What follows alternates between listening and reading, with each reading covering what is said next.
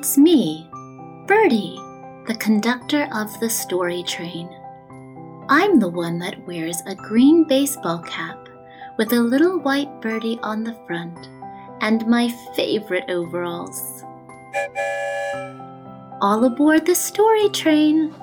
Find a comfy seat. We're about to leave the station, and you know what that means. We're going someplace new. One whistle. We're on our way. I wonder where Story Train will lead us this time. We're entering the Rainbow Tunnel. Hold on, everyone. It's off to far, far away. This is so exciting. Just on the other side of the short rainbow tunnel lies our destination. Was quick. We're already at the end of the tunnel. Oh, now this is a very odd place indeed. We're in a nice, comfortable house. Sometimes the people in nice, comfortable houses can feel a bit restless. And when that happens, sometimes unexpected adventures take place. Today's story was imagined by L. Frank Baum and is called The Box of Robbers. No one intended to leave Martha alone that afternoon. But it happened that everyone was called away for one reason or another. Mama was attending the weekly book club held by her friends. Martha's sister school friend had called out of the blue to take her for a long drive, and Papa was at the office as usual. So that left Martha with Emmeline, the sitter, as for Emmeline, she certainly should have stayed in the house and looked after the little girl. But Emmeline had a restless nature. Will you promise to behave if I just cross the street to my friend? she asked little Martha. Oh, Emmeline was craving some conversation with someone her own age. Of course I don't mind, replied Martha. You'd better lock the back door, though, and take the key, because I'm going to be playing upstairs. Oh, I'll do that, of course. Thanks, said the delighted sitter, and ran away to spend the afternoon with her friend across the street, leaving Martha quite alone in the big house. So Martha read a few pages in her new book and started to play visiting with her four favorite dolls. Then she remembered that in the attic was a doll's playhouse that hadn't been used for months, so she decided she would dust it and put it in proper order. Filled with this idea, the girl climbed the winding stairs to the big room under the roof. It was well lit by three dormer windows and was warm and pleasant. Around the walls were rows of boxes and trunks, piles of old carpeting, pieces of damaged furniture, bundles of discarded clothing, and other odds and ends of more or less value. The doll's house had been moved, but after a search, Martha found it tucked away over in a corner near the big chimney. She pulled it out and noticed that behind it was a black wooden chest that her Uncle Walter had sent over from Italy years and years ago, before Martha was born, in fact. Mamma had told her about it one day, how there was no key to it because Uncle Walter wished it to remain unopened until he returned home. And now this wandering uncle who had traveled far and wide in search of great adventures, had never been heard from again. The little girl looked at the chest curiously, now that it had by accident attracted her attention. It was quite big and studded all over with tarnished brass headed nails. It was heavy, too, for when Martha tried to lift one end of it, she found she could not stir it a bit but there was a place in the side of the cover for a key. she stooped to examine the lock and saw that it would take a rather big key to open it. Then, as you may suspect, Martha longed to open Uncle Walter's big box and see what was in it. For we are all curious, and children are just as curious as the rest of us. I don't believe Uncle Walter will ever come back, Martha thought. It's been so long. If I only had a key. She stopped and clapped her little hands together excitedly as she remembered a big basket of keys on the shelf in the linen closet. There were all sorts and sizes. Who knows? Perhaps one of them would unlock the mysterious chest. Martha flew down the stairs, found the basket, and returned with it to the attic. Then she sat down before the brass studded box and began trying one key after another in the curious old lock. Some were too large, but most were too small. One would go into the lock but would not turn. Another stuck so fast that she feared for a time that she would never get it out again. But at last, when the basket was almost empty, an oddly shaped, ancient brass key slipped easily into the lock. With a cry of joy, Martha turned the key with both hands. Then she heard a sharp click, and the next moment the heavy lid flew up. The little girl leaned over the edge of the chest in an instant and the sight that met her eyes caused her to start back in amazement. Slowly and carefully, a man unpacked himself from the chest, stepped out onto the floor, stretched his limbs, and then took off his hat and bowed politely to the astonished child. He was tall and thin, and his face seemed badly tanned or sunburnt. Then another man emerged from the chest, yawning and rubbing his eyes like a sleepy schoolboy. He was of middle size, and his skin seemed as badly tanned as that of the first. While Martha stared open mouthed at the remarkable sight, a third man crawled from the chest. He had the same complexion as his fellows, but was short and fat. All three were dressed in a very curious manner. They wore short jackets of red velvet braided with gold and trousers of sky blue satin with silver buttons. Their hats had broad brims with high peaked crowns from which fluttered yards of bright colored ribbons. They had big gold rings in their ears and rows of knives in their belts. Their eyes were black and glittering, and they wore long, fierce mustaches, curling at the ends like a pig's tail. My, but you are heavy! exclaimed the fat one when he had pulled down his velvet jacket and brushed the dust from his sky blue trousers. And you squeezed me all out of shape.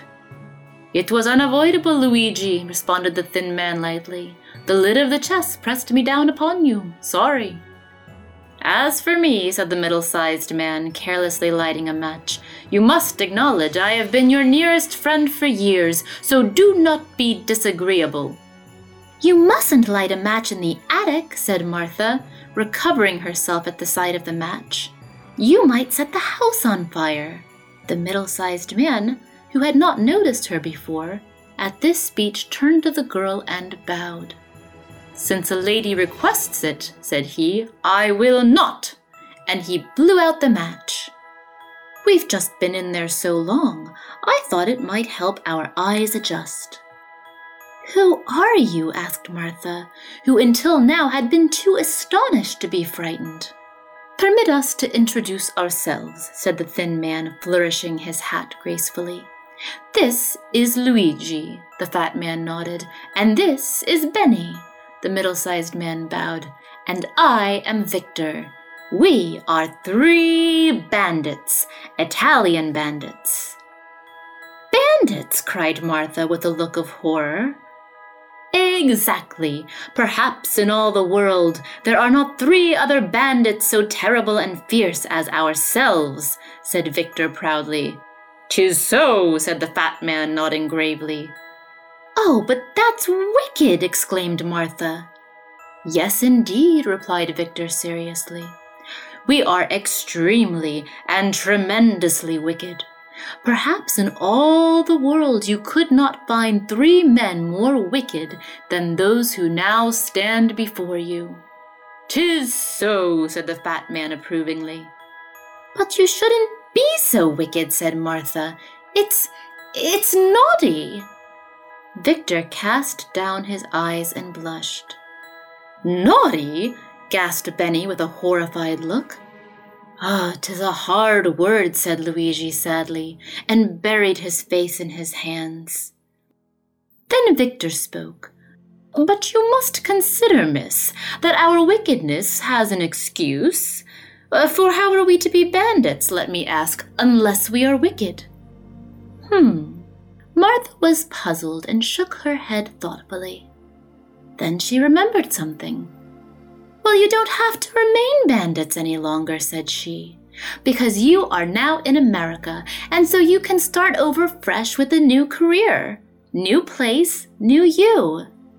America? cried the three together. That's right. You are on Prairie Avenue in Chicago. Uncle Walter sent you here from Italy in this chest.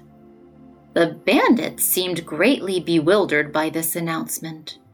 Luigi sat down on an old chair with a broken rocker and wiped his forehead with a yellow silk handkerchief.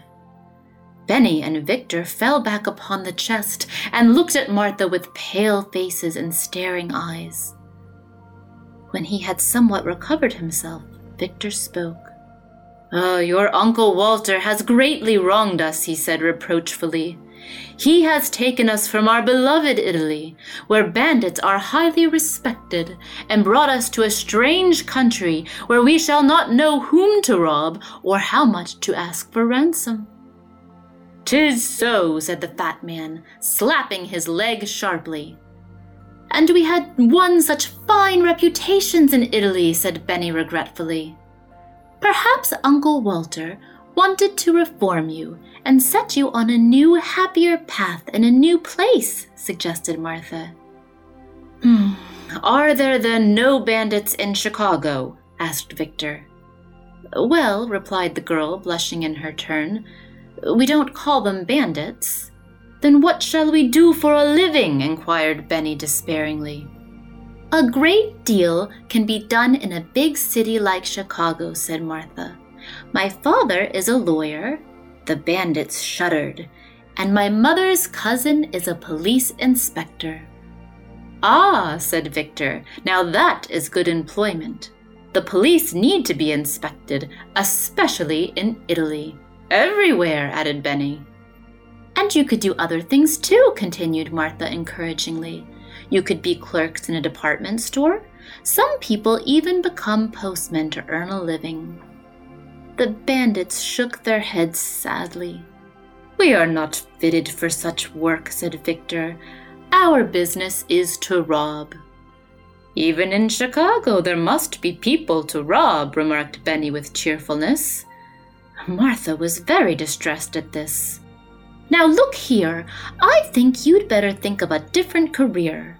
What if I told you that everybody here has already been robbed? Then we can rob the robbers, for we have experience and talent beyond the ordinary, said Benny. Oh dear, oh dear, oh dear, moaned Martha. Why did Uncle Walter ever send you here in this chest?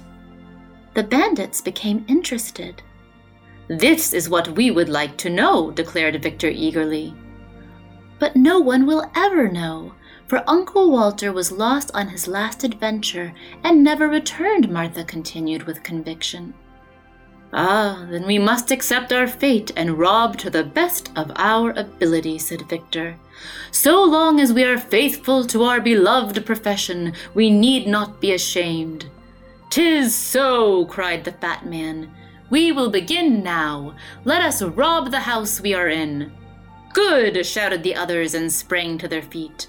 Benny turned on little Martha. Remain here, he commanded. Then he added, in a gentler voice, uh, But don't be afraid. That's the way all bandits talk.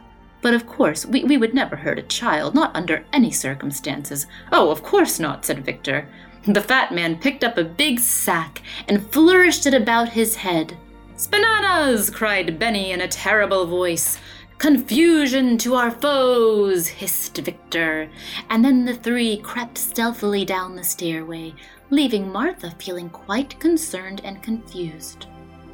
How long she remained alone in the attic, she never knew. But finally, she heard the cat like tread of the returning bandits and saw them coming up the stairs in a single file. All bore heavy loads of plunder in their arms, and Luigi was balancing a mince pie on the top of a pile of her mother's best evening dresses. Victor came next with an armful of bric a brac, and Benny had a copper kettle. Oh, joy, said Victor, putting down his load. We have much wealth now, continued Victor, holding the mince pie while Luigi added his spoils to the heap. And all from one house! Whereupon all three sat on the floor and consumed the minced pie while Martha looked on sadly. We should have a cave, remarked Benny, for we must store our plunder in a safe place. Uh, can you tell us of a secret cave? he asked Martha.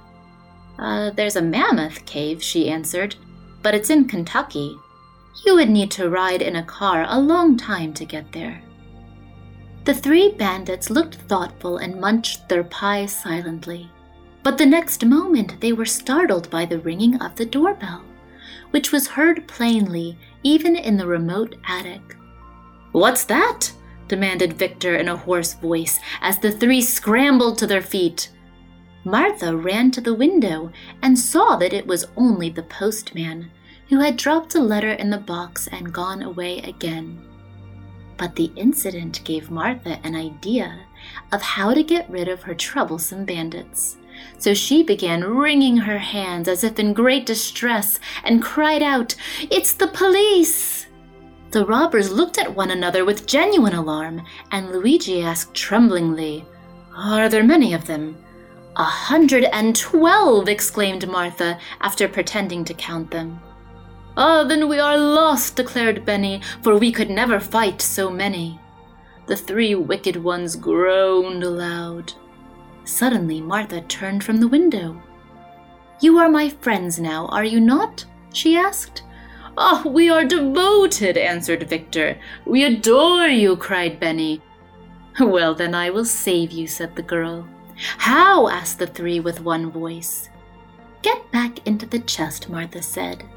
I will then close the lid so the police officers will be unable to find you.